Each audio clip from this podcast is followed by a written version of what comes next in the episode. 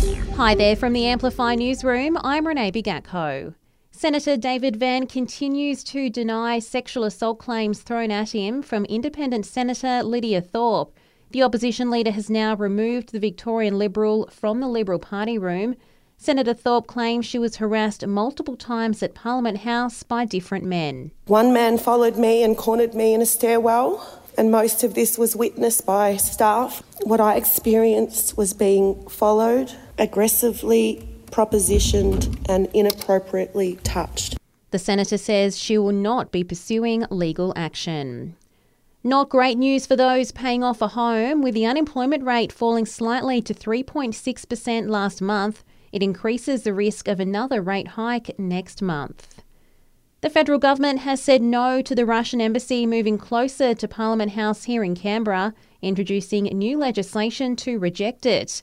Home Affairs Minister Clare O'Neil says it won't be going ahead amid national security concerns. This location sits directly adjacent to Parliament House. The government has received clear national security advice that this would be a threat to our national security.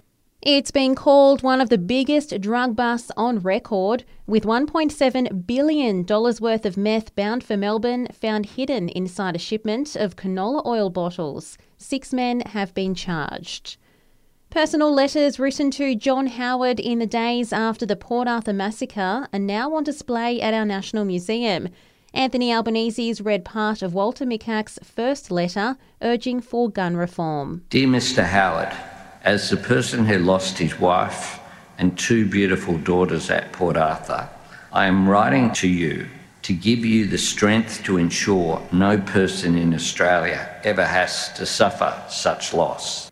And the PM has hinted at another public holiday if the Matildas win the FIFA Women's World Cup.